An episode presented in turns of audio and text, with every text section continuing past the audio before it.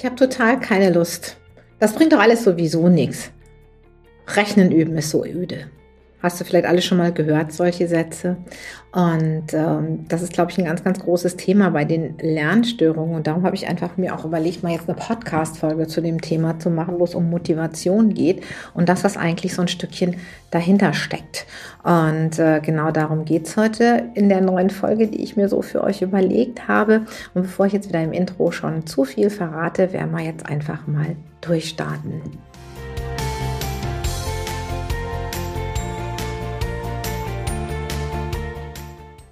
Ja, hallo und herzlich willkommen zu einer neuen Folge von Legatalk, deinem Podcast für Legasthenie und Dyskalkulie. Und heute geht es um das Thema Motivation bei Lernstörungen. Das kann ja manchmal ganz schön schwierig sein. Ich sage immer zu Eltern und auch zu Kindern, die mit mir arbeiten, okay, LRS oder Dyskalkulie-Training sind jeweils ein Marathon und kein Sprint. Das heißt, wir brauchen einfach Zeit dafür.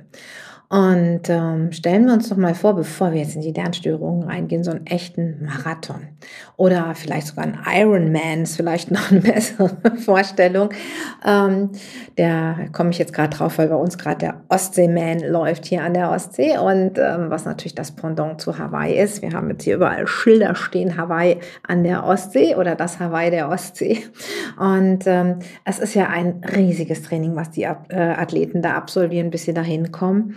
Aber an der Strecke dürfen die auch mal auftanken. Da gibt es Leute, die sie anfeuern. Da gibt es ähm, ja etwas, wo sie ihre Elektrolyte auffüllen können, wo sie auch ihre Flüssigkeit wieder auffüllen können. Also es gibt Unterstützung während dieses Marathons. Und bei einem Marathon, ja, der Legasthenie oder Dyskalkulie-Trainingsart, da sollten wir auch unterstützen und uns aber gut überlegen, was unterstützt und was motiviert und was macht die Motivation kaputt und was knackst vielleicht obendrein noch am Selbstwert.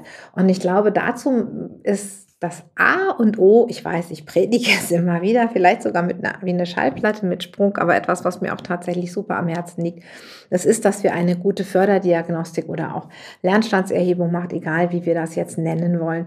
Ähm, der Fakt ist, wir müssen wissen, wo wir das Kind abholen, sprich, wo das Kind steht. Ich komme nochmal zum Marathon. Auch ein Marathon hat unterschiedliche Leistungsklassen. Da muss die Leistungsklasse der 60-Jährigen nicht mit der der 20-Jährigen standhalten. Und auch Frauen und Männer sind in unterschiedliche Klassen geteilt. Da geht es eben eher um die körperlichen Voraussetzungen. Wir müssen beim Lesen, Schreiben und Rechnen die Voraussetzungen im Blick haben, die ein Kind mitbringt im Hinblick auf das Fach oder auf ähm, die Lernstörung, die es mitbringt und die wir behandeln wollen. Denn nur wenn wir wissen, wo ein Kind steht, und nur wenn ich ihm da die Hand reichen kann, wo es ist, dann kann ich eine Förderung passgenau machen und dann habe ich eine gute Chance, auch die Motivation hinzubekommen. Das Erste, was wir in meinen Augen tun müssen, ist, wenn wir genau wissen, wo ein Kind steht, dann müssen wir uns als nächstes überlegen, welchen Schritt kann das Kind als nächstes gehen. Denn es ist klar, wenn wir um, die, um eine Lesestörung sprechen, dann ist unser Ziel, dass das Kind so gut wie möglich lesen kann, all das im Lesen erreicht, was für es möglich ist. Wenn das Kind, ähm, sage ich mal, eine Rechenstörung hat, auch dann ist es so, dass wir so weit kommen wollen, wie es eben ja, wie es einfach möglich ist, wo das Kind einfach hingelangen kann und bei der Rechtschreibung ist das genauso. Aber das ist ein Fernziel. Das ist genau, wenn jemand anfängt für einen Marathon zu trainieren, der trainiert auch, der rennt auch nicht sofort die 42 Kilometer. Das ist einfach eine gewisse, das erfordert Training, bis ich mal überhaupt so weit bin. Und deswegen muss ich mir das Ganze in kleine Ziele herunterbrechen. Soweit sind wir uns wahrscheinlich zumindest alle Lerntherapeuten und ich einig, das hoffe ich zumindest mal. Aber dann gehen wir ja auch oft unterschiedliche Wege und ich finde, das ist auch durchaus in Ordnung, weil auch beim Lesen, Schreiben und Rechnen lernen führen auch teilweise viele geprüfte Wege nach Rom. Fakt ist, wo wir uns einig sein müssen, wir müssen das Kind da abholen, wo es steht. Wir müssen überlegen, was ist der nächste Schritt, den das Kind gehen kann. Und dann müssen wir uns überlegen, welche Ressourcen braucht das Kind, damit es diesen Schritt gehen kann und auch diesen Erfolg erreichen kann. Denn unser nächster Job ist es, dem Kind Erfolg zu organisieren. Das heißt nicht, ähm, dem Kind alle Steine aus dem Weg zu räumen. Nee, darum geht es nicht. Oder es so leicht zu machen, dass das Kind es schaffen kann. Auch darum geht es nicht. Wir sollen das Kind durchaus ein Stückchen challengen. Eine kleine Herausforderung darf das Training immer wieder sein. Denn wenn ich mich nicht anstrengen muss, ähm, dann ist der Lernzuwachs auch oft geringer. Aber das heißt, ich muss tatsächlich die Aufgaben so gestalten, dass es für das Kind eine Herausforderung ist, aber eine Herausforderung, die dem Kind machbar erscheint. Und genau hier ist der ganz große Punkt in meinen Augen. Eine Herausforderung, die machbar erscheint. Und dann kommen wir zu einem anderen Punkt, nämlich zum Punkt der sogenannten Selbstwirksamkeitserwartung. Und die Selbstwirksamkeitserwartung hat etwas damit zu tun, was ich mir persönlich zutraue. Das heißt, glaube ich, dass das was jetzt mein Ziel ist, wie ich herausgefordert werde, dass, dass ich das schaffen kann, ohne dass ich großartig Hilfe brauche, dass ich diesen Erfolg mir dann auch zuschreiben kann. Und das ist ein ganz großes Thema.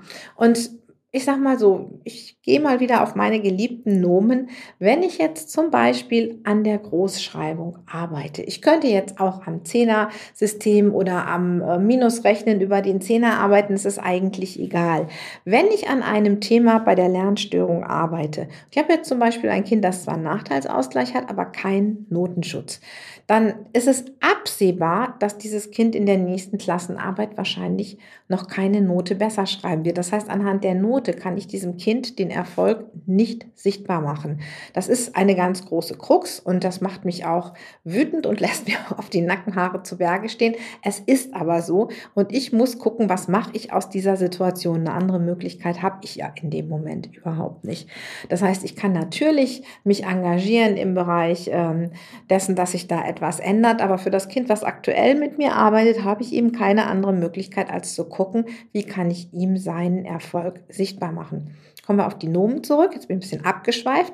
Denn wenn ich dann schaue, okay, ich sage, unser Thema sind die Nomen und unser Ziel ist es, im nächsten Diktat, in der nächsten Hausaufgabe oder grundsätzlich, wenn du einen Text schreibst, mindestens 80 Prozent aller Nomen großgeschrieben zu haben. Können wir ja ganz leicht ausrechnen. Wir zählen die Nomen hinterher durch und gucken, wie viel wir richtig haben. Wir zählen bitte nicht die falschen, wir zählen die richtigen.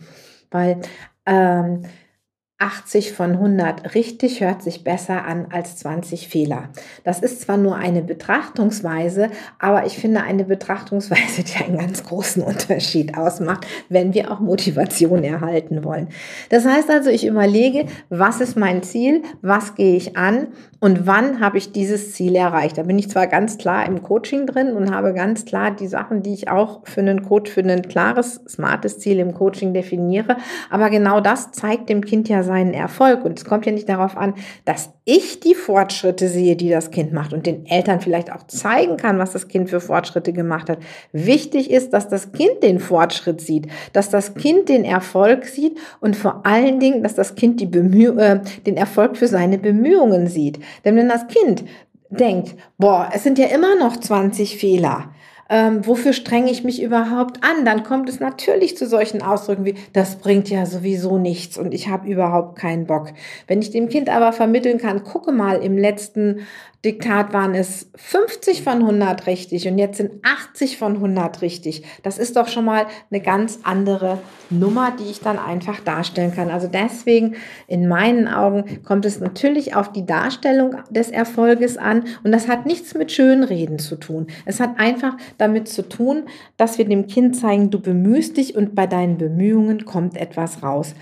Mir ist das mit meiner Tochter so gegangen, die hat einfach mal zu mir gesagt, dabei ging es überhaupt jetzt nicht um Rechtschreibung oder sonstiges, es ging um Deutschaufsätze und sie hat gesagt, irgendwie funktioniert bei Deutsch alles anders.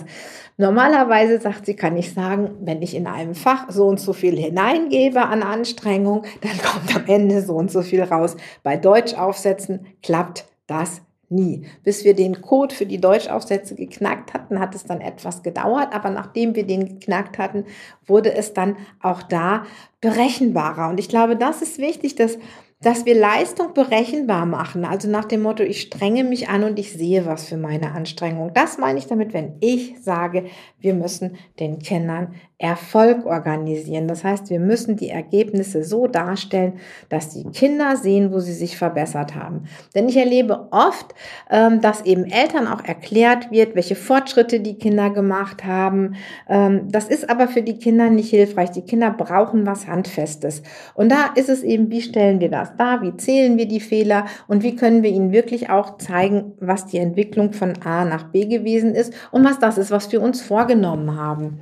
Und wenn ein Kind daran glaubt, dass es etwas schaffen kann, dann wird es sich ganz anders engagieren. Und eine Möglichkeit, die wir hier gerne nutzen. Der Axel, der macht mir immer so hübsche, ähm, ja, so hübsche Muggelsteine golden. Die sprüht er einfach mit Goldlack an.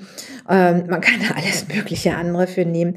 Ähm, wer sich ein bisschen mit Coaching auskennt, der hat sicherlich schon von Skalierungsfragen gehört auf einer Skala von 1 bis 10. Äh, für wie wahrscheinlich hältst du das, dass du dieses Ziel erreichst? Das ist eine ganz äh, beliebte Frage im Coaching.